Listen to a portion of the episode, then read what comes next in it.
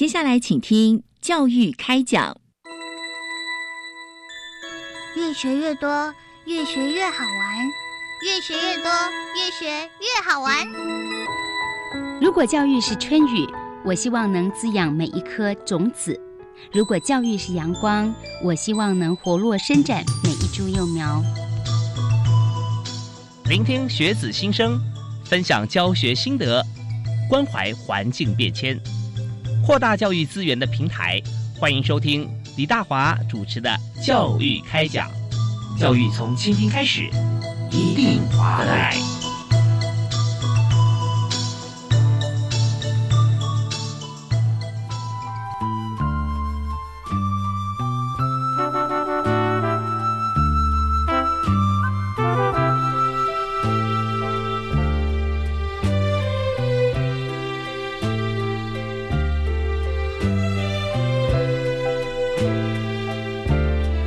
亲爱的听众朋友，大家好！欢迎您锁定国立教育广播电台，收听今天教育开讲节目。我是李大华。我们在今天为您介绍的来宾跟我们谈的主题啊，事实上跟每个人都很有关系，而且会很有感。也就是我们在学校里面，大家都都在学校读书啊，念书过程中呢，我们现在眼睛稍微闭一下，想一想，呃，从小学、幼稚园就幼稚园也可以啊，从幼稚园开始，一直到你最后。学校毕业，你闭着眼睛想一下，说哪位老师你印象最深刻？哎，有没有画面出现啊？或者说哪位老师有跟你说过哪一句话，你现在还记得？嗯，也会出现啊。OK，那我们今天当然要跟大家所分享的话题，就是在一零八啊，也就是一百零八年，在今年师铎奖的获奖老师来谈在教学过程中跟同学之间的互动。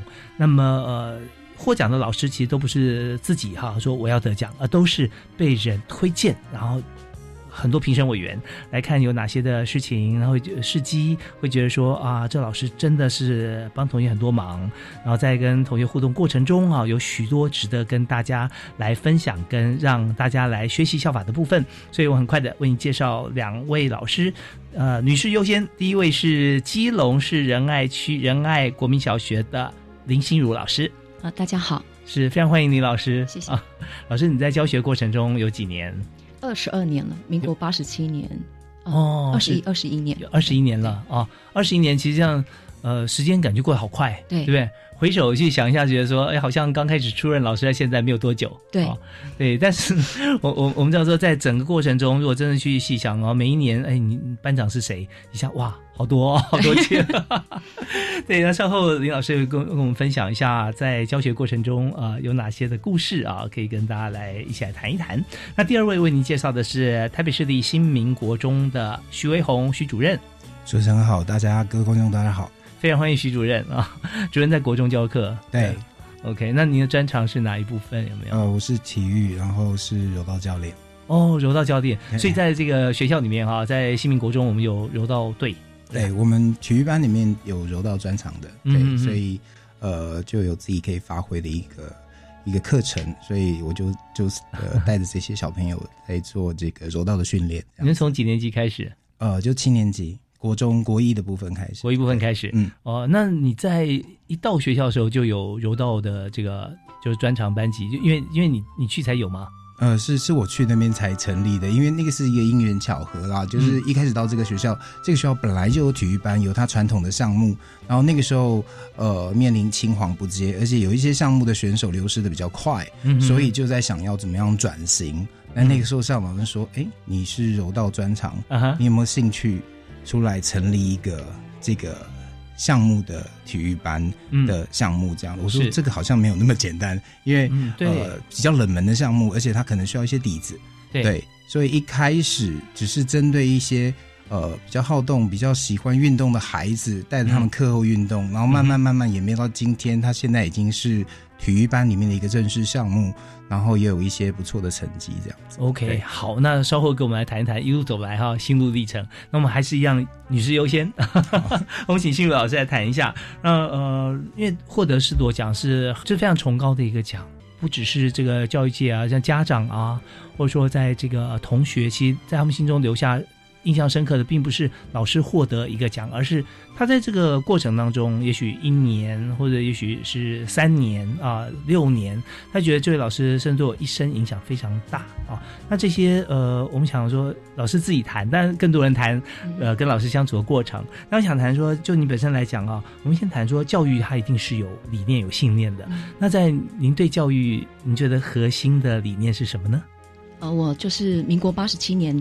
第一年当初任老师的时候，嗯，那那时候基隆市刚好就面临了开放教育跟小班教学的一个呃推动的一个风潮。那呃，我们学校很幸运，就是参与了很多不同的计划。那其中对我影响最多的是一个叫呃多元智慧 （Multiple Intelligence） 的一个计划。那那个计划其实让我注意到，说我在看我们班孩子，他们其实就开始。呃，出现了一些不同的面貌，他们就像一颗一颗的小灯泡。当我在说故事的时候，有些语文智能强的孩子，他的灯泡就亮了。你就会发现他炯炯有神的，然后看着你，然后很专注的投入在你的故事当中。可是当我在做动手做的一些活动的时候，你就发现，哎，其他的一些小灯泡又亮了。所以我自己就会跟我自己讲说，我怎么样在我自己的教室里面，让所有的灯泡都可以有不停发亮的机会。那因为我从小就是一个学习很缓慢的孩子，常常被老师是认为比较不聪明的孩子。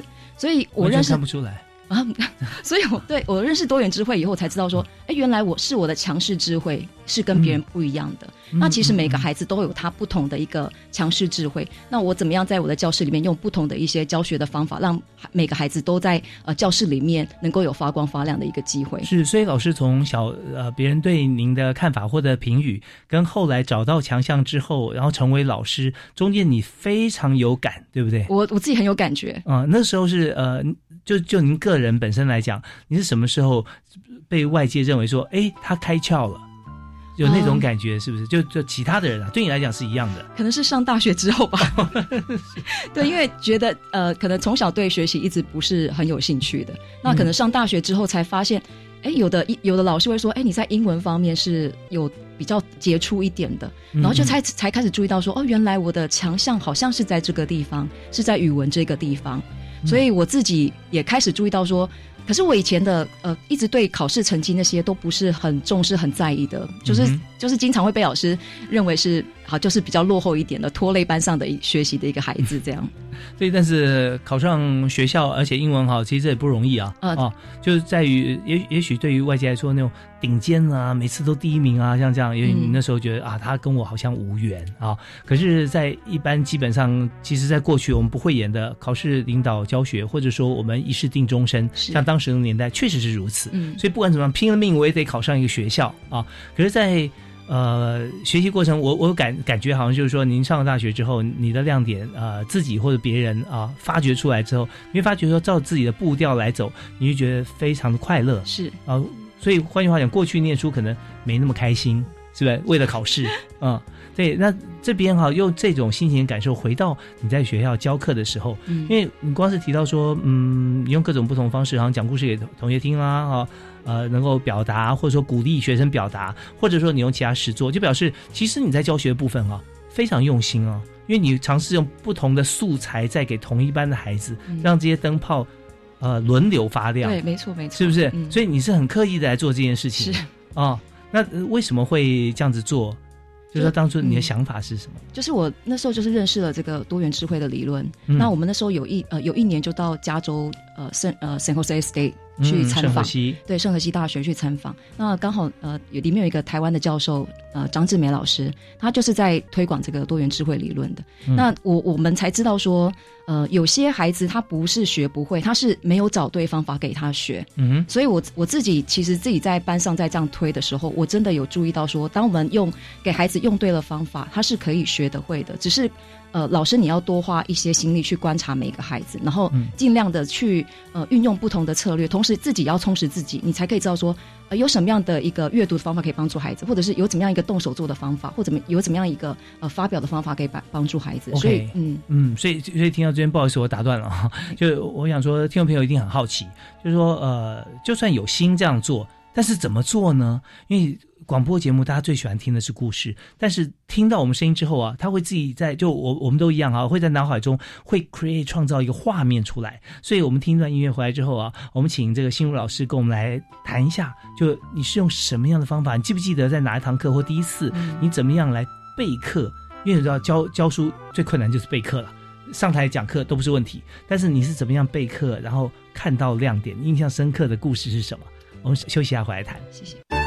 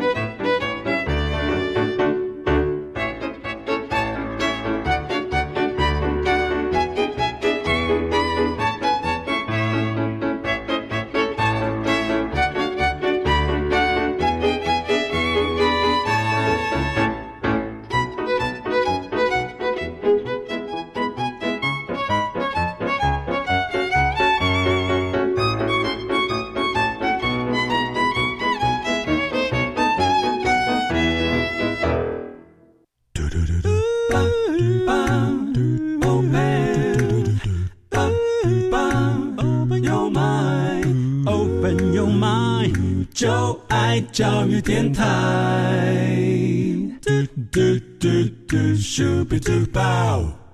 今天在教育开讲里面，我们请到两位老师是非常特别，因为获得了今年师铎奖的老师啊，师铎奖获奖人分别是基隆市仁爱区仁爱国小的林心如老师，以及台北市新民国中的徐维宏徐主任，啊，是体育老师啊，对，柔道队的教练。好，那我们刚才心如老师啊，林心如老师有有提到，呃。在一次这个国外的一个教学的活动当中啊，观察到说怎么样能够透过不同的思维跟这个课程去启发孩子对学习方面的成就啊，当然要有兴趣，然后进而有成就。最前面举一个例子哈，您是怎么样来经营这一班，让这个大家好像股票一样都会轮涨？嗯。我们在学校就是用探究式学习，就是 inquiry learning 的一个方式来带孩子。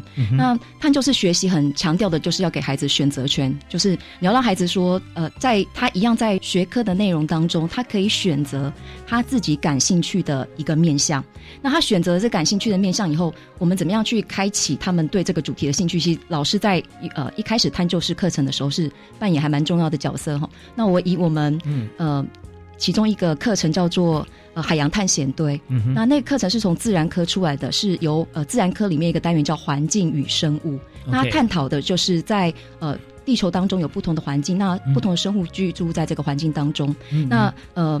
我们是从海洋的面向切入，所以那时候我们就把很多的去海边捡了很多的海废、海洋废弃物，就带到教室当中。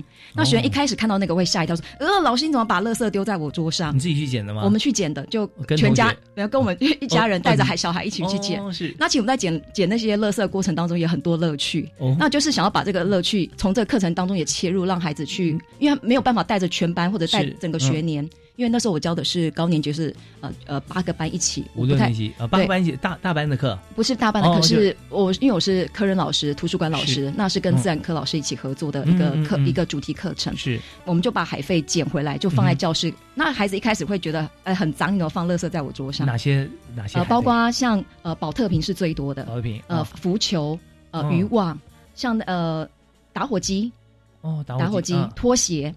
那我们就捡了各式各样。那当然，捡放在他们桌上，一定是要让他们感觉的很有趣的东西。虽然都是垃圾，但是他仔细观察以后发现，哎，奇怪，这个保特瓶上面为什么写的是简体字？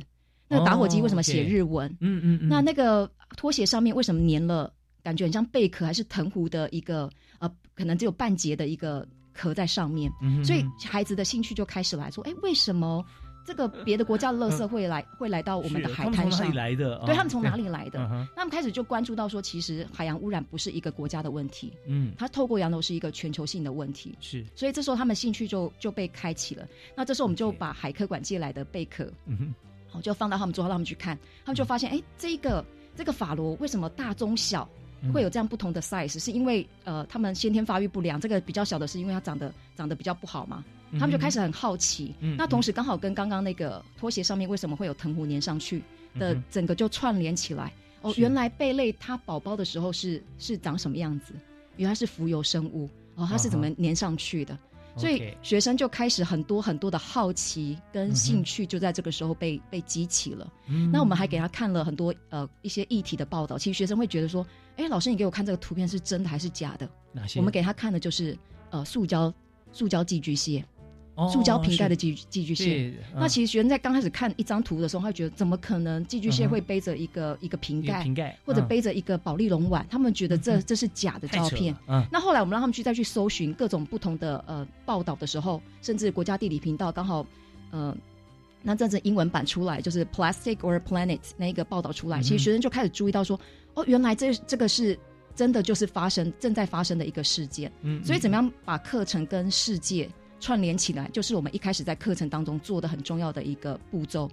那同时也激起学生对这个主题的一个好奇心。是对。那接着我们在进到课程的时候，他们就会开始对海洋有各式各样的一个好奇。那不是马上就不是以前的课本，以前的教法就是课本打开，然后老师开始去去讲讨论课本上的东西。是。现在不是，现在是开启了以后，让他们浸泡在不同的资料一段时间，接着再进到主题当中。然后进到对进到主主题当中的时候，他就开始感觉到说，原来我学的东西是跟这个世界是有关联的。嗯嗯。那他再去找出这个呃，他要学的主题里面他感兴趣的一些部分。那我们那一次很有趣，是呃，很学生提的问题就是五花八门，有的课本没有提到的，他非常的感兴趣。所以我们有好几组的同学是探讨海洋能源。那是课本没有提到的，可学生一直在可能在阅读当中，在沉浸在那个资料当中，说注意到这个主题，那可能注意到台呃台湾就是很适合发展海洋能源的一个国家，所以他们就开始有好几组男生还取了很有创意的名字，什么海洋能不能，海能做什么？那有的是对呃海洋污染啊，或者是对塑胶垃圾哦特别感兴趣的，那有的是对深海的深海的生物，或者是对台湾的呃整个海呃。一个海洋生态是很感兴趣的，可是那个题目很大，嗯，所以我们还要特地特地跟他们一起讨论很多次，怎么样去把我们题目缩小。那甚至呃，刚好有一个专家，我们就邀请专家进来的时候，那老师就给他们一些意见，就说：“哎，你们你们学校旁边就在庙口，就是庙口啊，那庙口，然后国小就在庙口，对对，那你们庙庙口卖的什么东西？有没有哪些东西就是？”以前它是呃，就说这个天妇罗好了，以前是用什么鱼的鱼浆来打的？那现在呢？现在是用哪一种鱼来打成这个鱼浆？那为什么？为什么他会换了不同的呃不同的那个鱼种来做这个食物？我们随时补充知识哈。以前到底天妇罗是用什么鱼？对，以前可能是用。我也我也突然忘记是某种鲨鱼，是某鲨鱼是某种鲨鱼。对，但现在应该是锤头鲨。那时候学生学生在研究的时候，应该是以前是锤头鲨，那后来变成了另外一种鱼类。那为什么为什么会改变？嗯，抱歉，如果我刚刚讲的知识是错误的话，请原谅，因为我的我其实都是从他们的专题里面学习，那有时候我自己印象不是那么的深刻，因为我们几乎每一个学期就跑一个主题。也是啊，今天其实所有听众朋友都已经上了林旭如老师的课堂上面哈，去去接受启发。如果现在大家对于海洋生物啊，或我们刚刚听到一些名词啊有兴趣，或者说海洋能不能啊，海能做什么，海洋能源是什么？都欢迎大家上网去看，因为老师其实真的，您刚刚已经启发了所有听众朋友。我也相信说，呃，在课堂上面，如果说有有老师这样子带领大家的话，一定会引起很多兴兴趣。因为我们现在所读的知识哈，它并不是说从以前的人在他当时啊，些些文献各方面，我们再去背啊，再记。我们现在所获取，就算要获取原先的文献，我们也要从现在进行式开始。是。所以让大家就很有感，那同学就很有兴趣啊。所以我们在这边已经可以听到、听出来，呃，林春荣老师在上课之前所做的准备，那么就是原则是我一定要带起兴趣，然后让同学跟知识来做接轨。中间如果没有这个介质做转化，或没有这把钥匙去开启大家的这个好奇心的话，那你让他去读这些书，也不过是用死背来强强迫。等到他背到一定地步，有兴趣了。那他就进来了，嗯，但是有一大部分可能是背到后来翻脸了，我再也不要去读这一科了，所以这非常重要。那也就跟其实我们现在很多像呃，我们去卖场啊，或者夜市啊，有试吃嘛，你吃，哎，这个好，我很快。但是林俊老师做一件事情是，他试吃所推出来，几乎每位同学都说好，因为太有趣了。好，那我们在这边啊，我们在先休息一下，稍后我们再请林老师、林心如老师帮我们讲故事。那我们听一段音乐回来之后，我们来进入了体育世界啊，我们来请这个呃主任哈徐维红徐主任来带我们来呃进入在台北市的新民国中，来看看怎么样和同学来谈体育。我们休息一下，马上回来。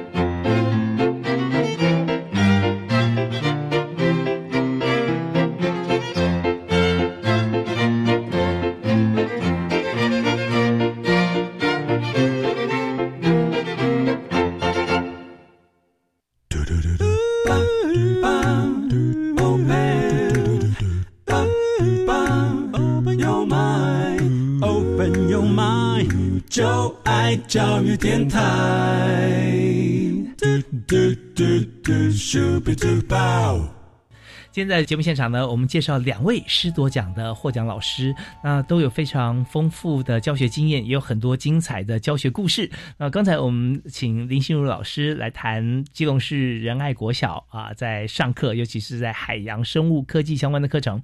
那么接下来呢，我们邀请台北市立新民国中的徐维宏徐主任啊，来谈。呃，获得士多奖的过程当中哈，那当然还有就是说，您一开始您在这个教学进入教学的这个工作哈，嗯，您自己的心情是如何？那么对于教育工作，您的看法？呃，其实其实呃，我会投入教育。其实我一开始的志业就是想当老师，从小从小对，多小？小学吗？对。因为很威风啊，可以站在台上，然后拿着棍子 修理学生，叫学生交作业。虽然我常常是被修理的那一个，因为我都不会交作业。对，而且常常交作业交上去，老师发回来，我常会举手跟老师讲说：“老师，有人偷改我的名字，有人偷改我的作业。”因为总是会被改掉，我也不知道为什么。哦，就有些同学可能是开玩笑或恶作剧。对，但是事实上并没有人改我的作业，因为拿回来之后，我发觉，哎，那是我的笔记。哦，我看久了，发现那是我的笔记。但是，嗯，我怎么会把自己的姓给写错？就是我姓徐嘛，嗯嗯，那双人应该是在左边，是。鱼应该在右边，我会写颠倒。哦，OK OK，现在有现在有些呃情况这样出现，大家会归归纳说，哎，是不是感觉统合方面需要做一些啊？或者是学习障碍，可能可能阅读有有这个读写字的障碍，嗯嗯，但是那个时候并没有这样的一个专有名词，是，所以那个时候被归类就是。不认真，不爱读书，然后对学习是放弃的，所以，我这边也造成我对学习是无助的，所以我对学习不抱任何的希望，然后我就是最调皮捣蛋的那一个，然后一天到晚会被请到训导处去，对，然后训导主任会找我约谈，然后每天叫我去做一些爱校服务，叫我去做一些整理的工作，对，所以那个时候其实对老师是敬畏的，然后觉得哇，当老师好威风，可以支持学生做这个做那个，所以那个时候就很想要当老师，嗯哼，但是。我的功课这样都是红字，怎么当老师？我那个时候其实，呃，对未来是不抱任何期望的。就是小学的时候，小学、国中、高中都是这样一个状况。对，OK，那怎么样从高中之后，然后会步入这个呃老师之路？因为我们在大学的时候就要修教育学分，对对不对啊？那可见你一本初中啊，从来没有改变过你的志志向。所以，我们休息下回来谈这条路怎么样能从一位大家认为说好像不认真啦、学习上面有障碍啦各方面，然后进而到了一位老师，而且获得今年师铎奖的老师。我们休息下，马上回来，请薛红主任为我们来谈一下。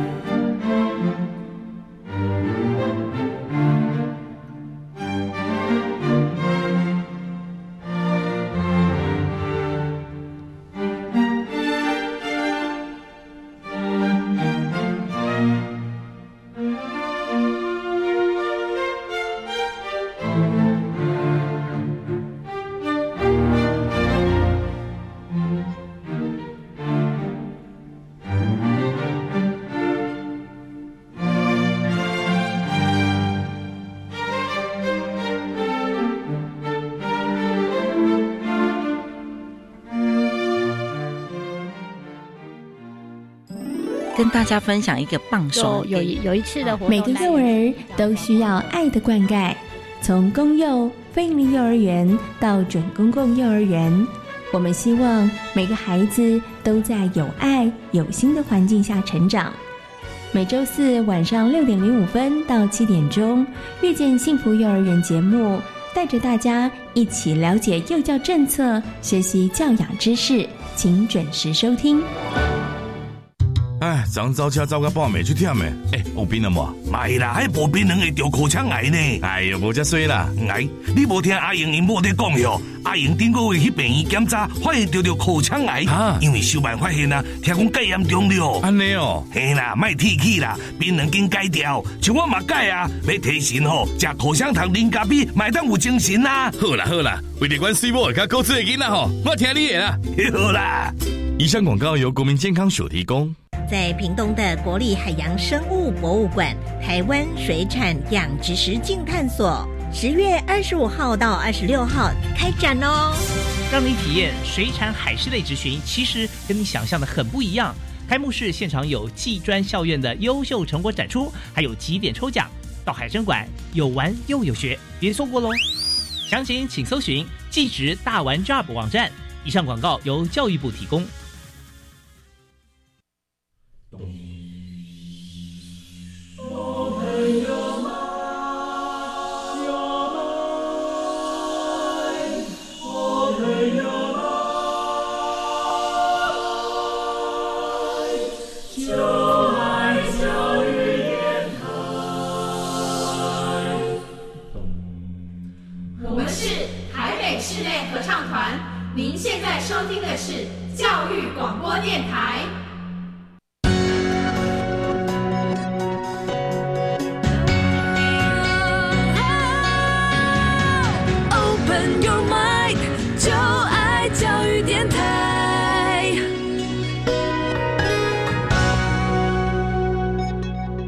持续锁定国立教育广播电台，今天教育开讲节目，我们邀请了两位师铎奖的获奖老师，在节目里面和大家分享他们在教学的过程当中啊，如何透过自己的教学教法跟心情，能够让很多的同学在课堂上面不但是聚焦学习，而且呢，会对学习充满了兴趣啊。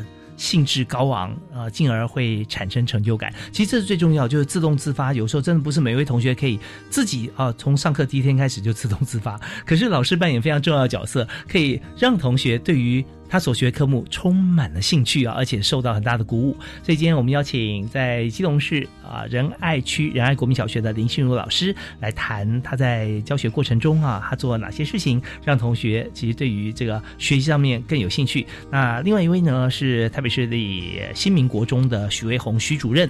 那刚才许主任也为我们谈到说，从小哈您在学习上面都被别人认为说有障碍，自己也觉得怪怪的。为什么我写我的？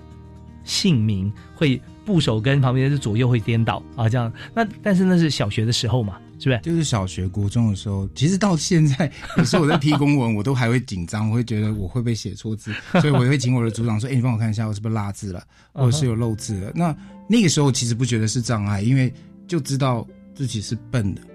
或者别人是这样形容，对，然后因为那个时候其实对于教育的很多的现在专有名词是还没出现的，也还没有这么专精在研究，在学习障碍的孩子他面临的问题，他出现的状况是什么，然后要用什么样的方式才去做应应，所以那个时候其实是全然不知的，那就知道至少跟家里面的兄弟跟呃叔叔辈他们的小孩比起来，我是笨的，对，所以我其实也没有抱这么大的期望，然后只是会常常把那个。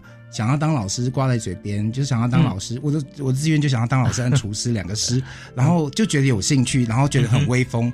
但是在学习上面是找不到自己的方向的，找不到自己的成就感的。但是我觉得，就像刚才林老师在讲的，我觉得就好险在学习过程当中遇到很多的贵人，很多很好的老师，像他一样，可以看从他。准备这个课程就可以知道他花多少的时间来备课，花了多少的能量来跟同才来做交流，来设计出学生喜欢的课程。那在这个学习过程，我觉得我自己很幸运，从国小到大学，我都遇到很多很不错的老师，愿意拉我一把，愿意提携我一把，让我找到慢慢去找到自己的方向，然后找到自己可以发挥的。比如说在体育的这条路上，因为可能那个时候不太会念书，所以爸爸妈妈其实很着急的，因为我是家里的长子。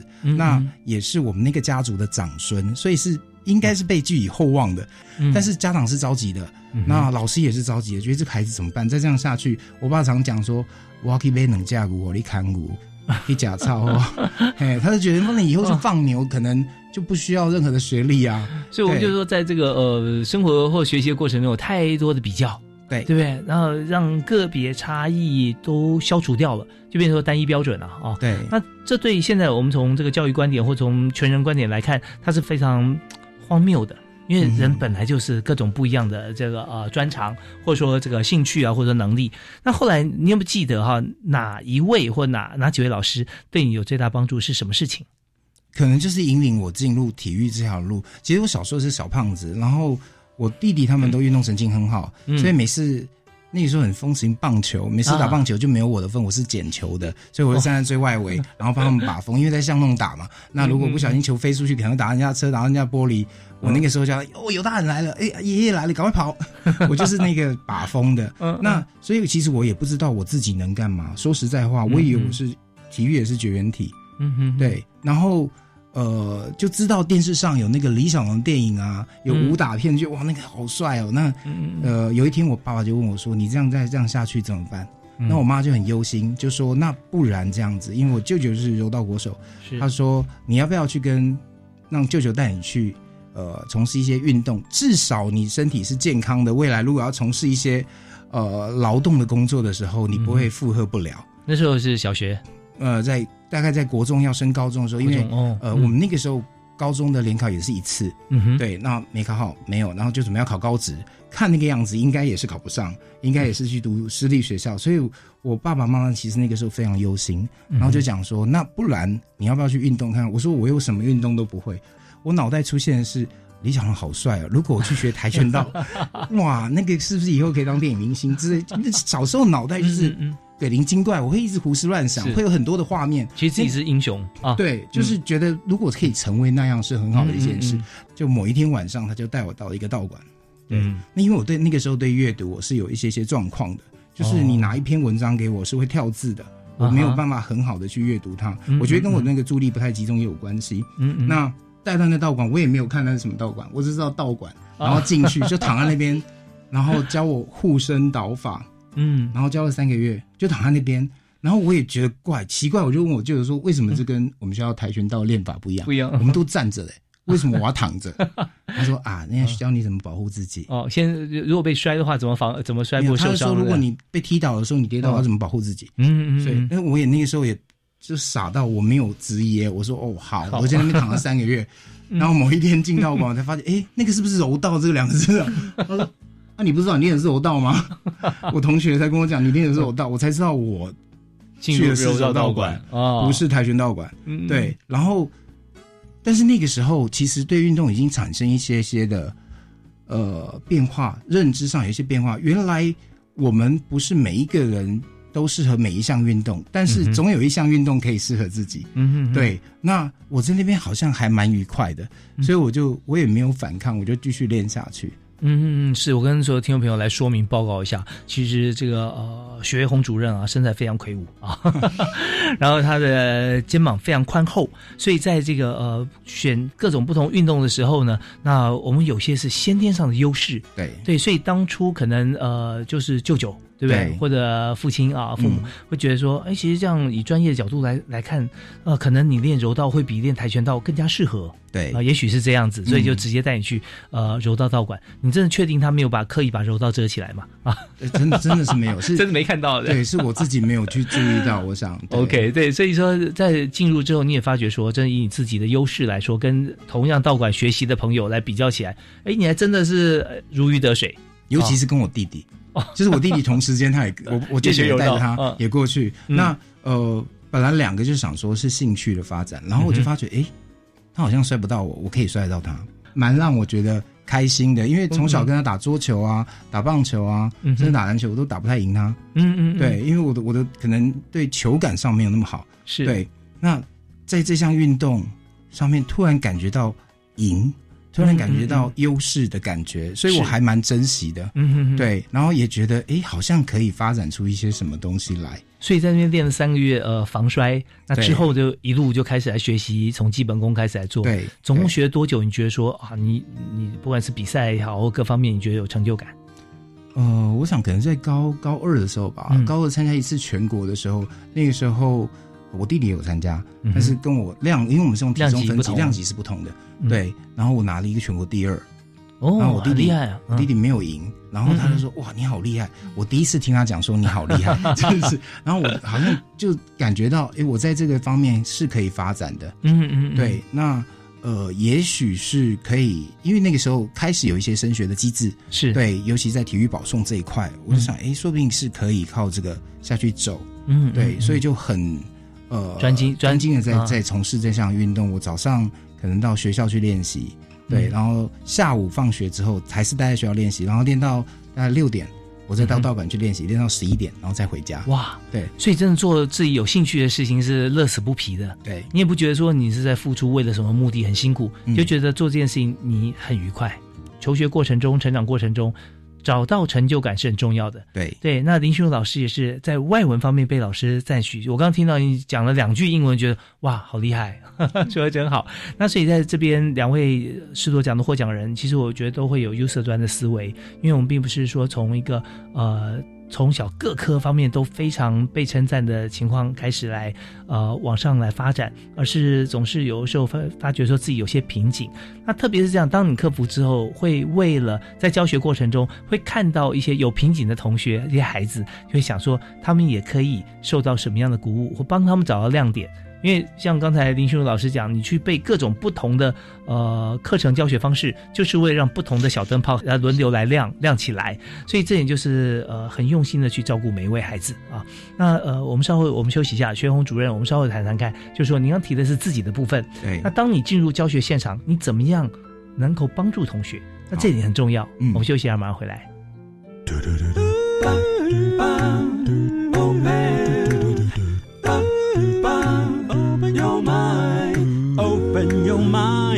就爱教育电台。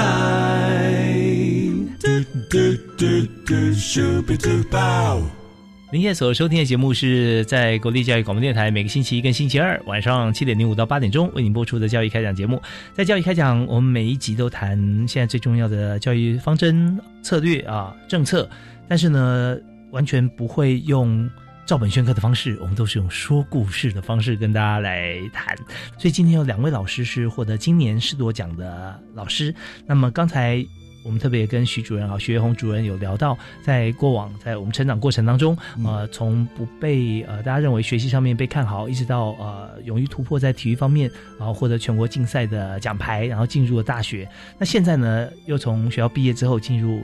学校教学，所以你在大学期间或大学毕业之后，有没有参加过这个专业的比赛，或过一段选手的生活？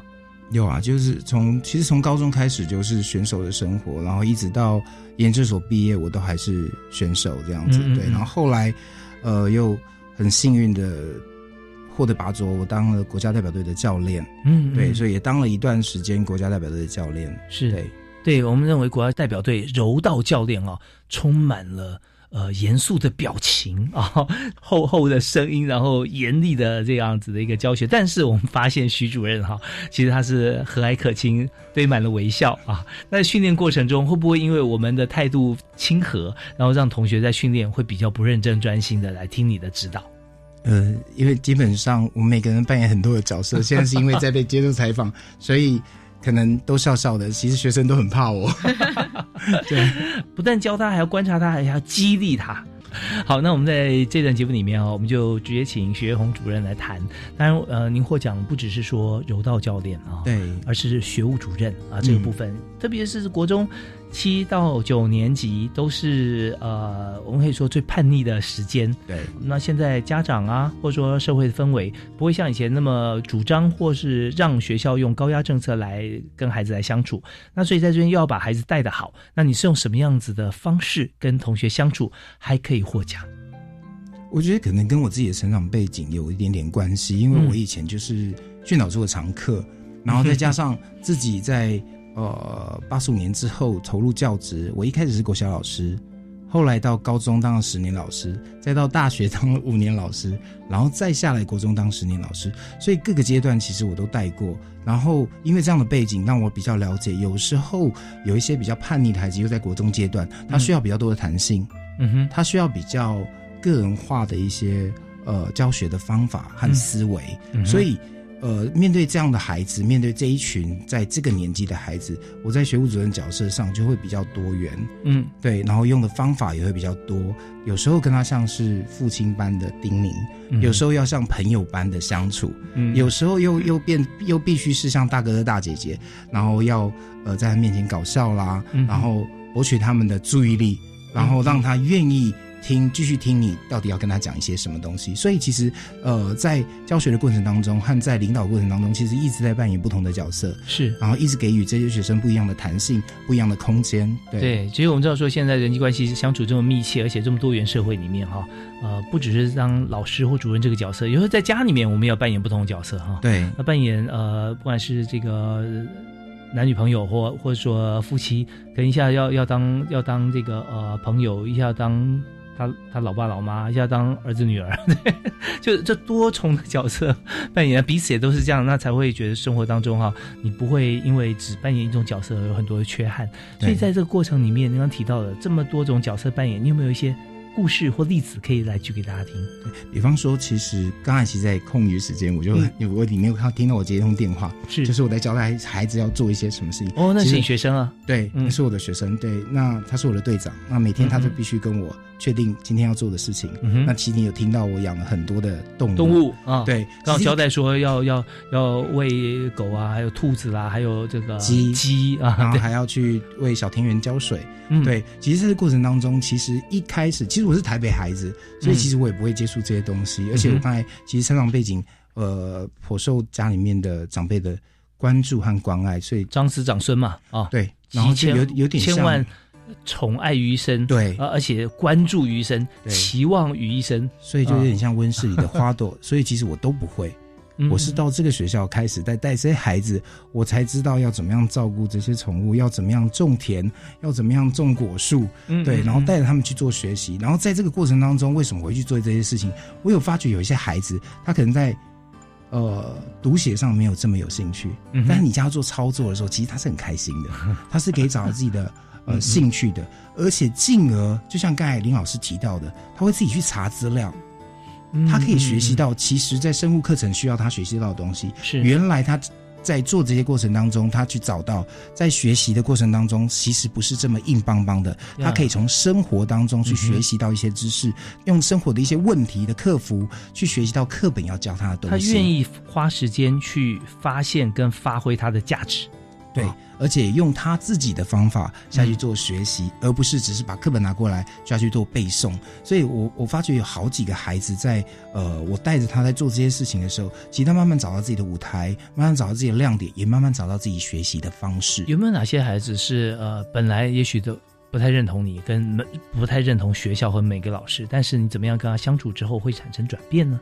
呃，我们学校很很特别，因为我们学校在北投，在台北市的郊区，所以我们学校有很高比例的新住民。我常常讲说，我们学校是联合国。那我教的柔道队里面有百分之九十的高关怀的孩子。哦，那里面就有一个我印象非常深刻，他现在已经大学了。嗯，对我那一天呃新生训练，那个时候我是要担任生教组组长，所以我就必须做学生的生活的呃教育以及生活常规的训练。是，那我从因为集合在那个活动中心，我要进去的时候，我就看远远有一颗红色的头发，很显眼。嗯嗯，对。那因为他背对着我，我从大门口要走进去，然后他在头上就刻了一个字，就四声的字。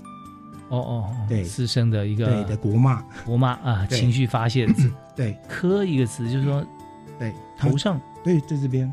哦，就是耳朵后面。对他就是请，可能请理发师帮他用那个剃刀去刻出一个字。OK OK，然后其他地方染成红色。对，这是国中生吗？那个时候心里面想，我想完蛋，我未来的生涯。我在下口令的时候，我就看他那边动来动去的，就很不安分，这边动来动去的。那其实我也不做声响，我也不做声响。但是到要开学之前，我就被调到那个总务处去当主任了。我想，哇，我可以不用直接面对，嗯，真好，嗯。结果开学第一天，第一个体育课，第一堂体育课。就是他们班的课哦，他就是我的体育小老师。对，然后我一开始在讲的时候，他就一直呃，他给我的感觉就是他不想听我讲，对他觉得嗯哦，老师你好烦哦，你可不可以把球发给我？虽然他没有这样讲出来，你在讲规则是吧？对，我在讲规则，我在跟他讲上课应该怎么做，我要带操，我希望他慢跑，然后呢养成热身的习惯，然后我要讲开始要讲这一节课要上的东西。说老师快一点，我什么时候可以打篮球？嗯，对，老师你那么胖，你会不会打篮球？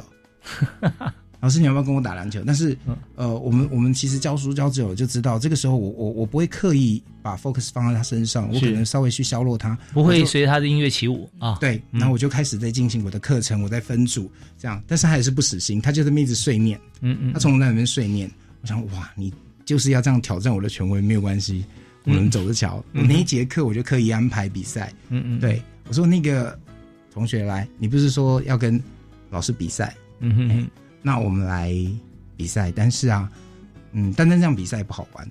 嗯，对，好，呃，如果你输我，那呃，以后下一堂课借球你要亲自去借，你不能叫值日生去借，而且你要在上课前先来问我要上什么课，而且哪节课要听我的。OK，他说为什么？我说，但是如果我输了，我操场跑十圈。嗯嗯嗯。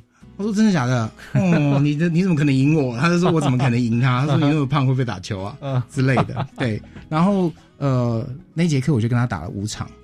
哦，斗牛。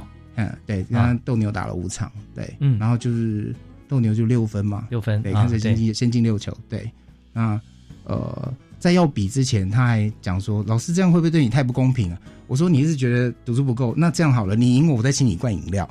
对，但是如果你输我的话，以后那个慢跑的时候你要带队跑。嗯嗯。他说带队跑那轻松啊，那我在家跑五圈好。我说啊，你说什么？你如果输掉，你要加跑五圈吗？对，我说不用这么多，一圈就好了，好不好？他说好。对，到毕业前他输我一千多圈。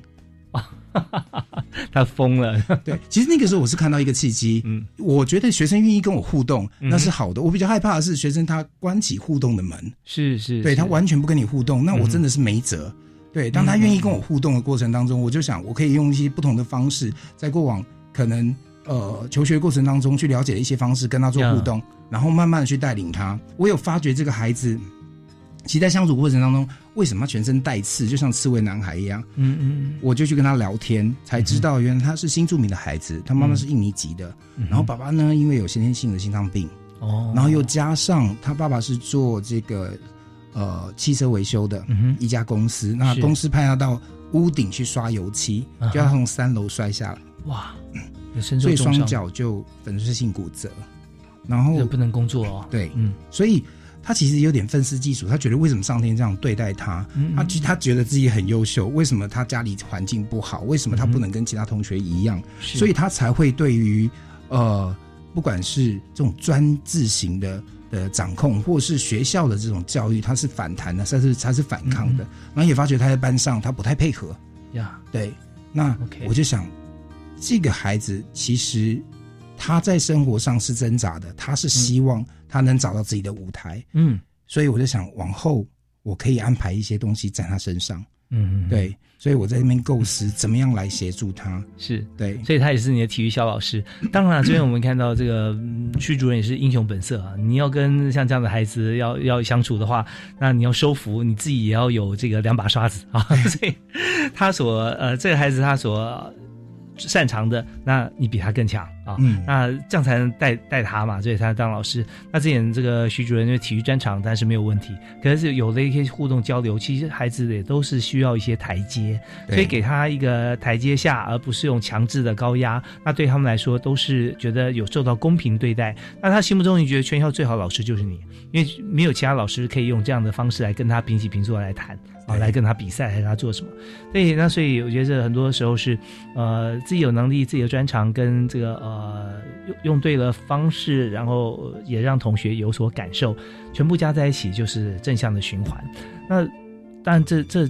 几个部分啊，包含刚才呃徐主任，还有在前一段林旭如老师在教学过程中都是用心去思考跟设计啊，这是很重要的。我们时间所剩无几，我们一小段音乐回来之后呢，我要请这个林老师啊再谈短短的一个小故事，看是不是可以用一两分钟可以谈完，我们再做一个结论。好，我们休息一下，马上回来。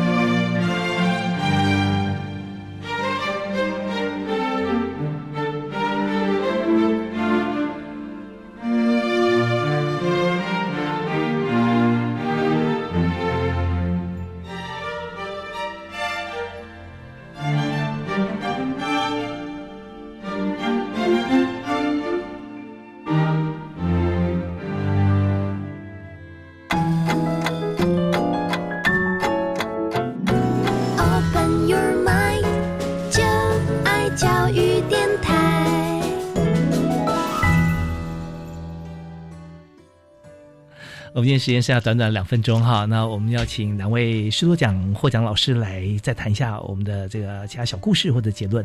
那我们现在继续请基隆仁爱国小的林训儒老师。我刚到仁爱国小的时候，因为我之前呃在基隆的其他学校服务嘛，那到仁爱国小时候，我接的是一个呃后母班，那个班级是一年级。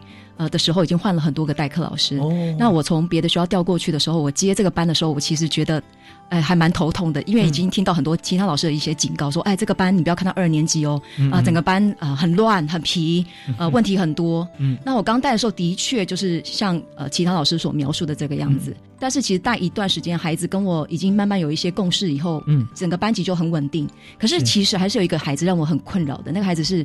呃，蛮严，有一个很严重的一个情绪困扰，他常会说出一些呃，他想要轻生的一些话。他才小二，可是他常常讲说，我要从这边跳下去。受家庭影响很大。我觉得我跟他爸爸妈妈接触，我觉得他们两个是情绪很很稳定的人。有的孩子本身就是有一些会钻牛角尖或者走不出来自己情绪的那那一块。是对。那那时候常跟我讲说，他要从楼上跳下去。我们班是在三楼，嗯，哇所以那时候我其实呃，有的孩子跟我说，老师你不要管他，他常这样说了，他不会做了。那问题是你是一个老师，你其实每天就是战战兢兢的，对，不能让任何意外发生。是他跟同学的相处，或者是他在学习上面有得到一些成就感。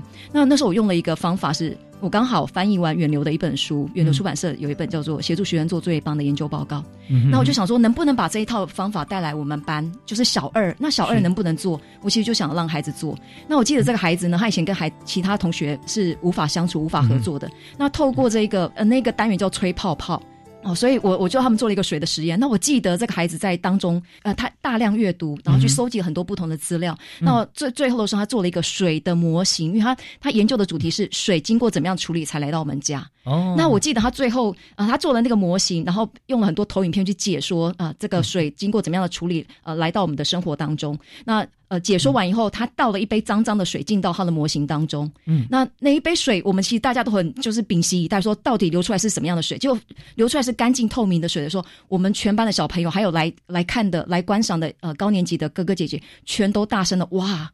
自此以后，这个孩子其实他就得到很大的成就感。他现在当了工程师，那常常写写卡片跟我讲说：“老师，你以前带我们做的课程都好有趣，我很喜欢你带我们呃 读英文书，然后呃做做主题的探究。那你呃你让我对科学跟对英文产生了兴趣，所以我其实就很坚定说。”我的课程就是要让孩子能够在里面得到他的成就感。对，真的很棒哈！那经过这样的过程啊，掌声如雷，然后增加自己的自信心。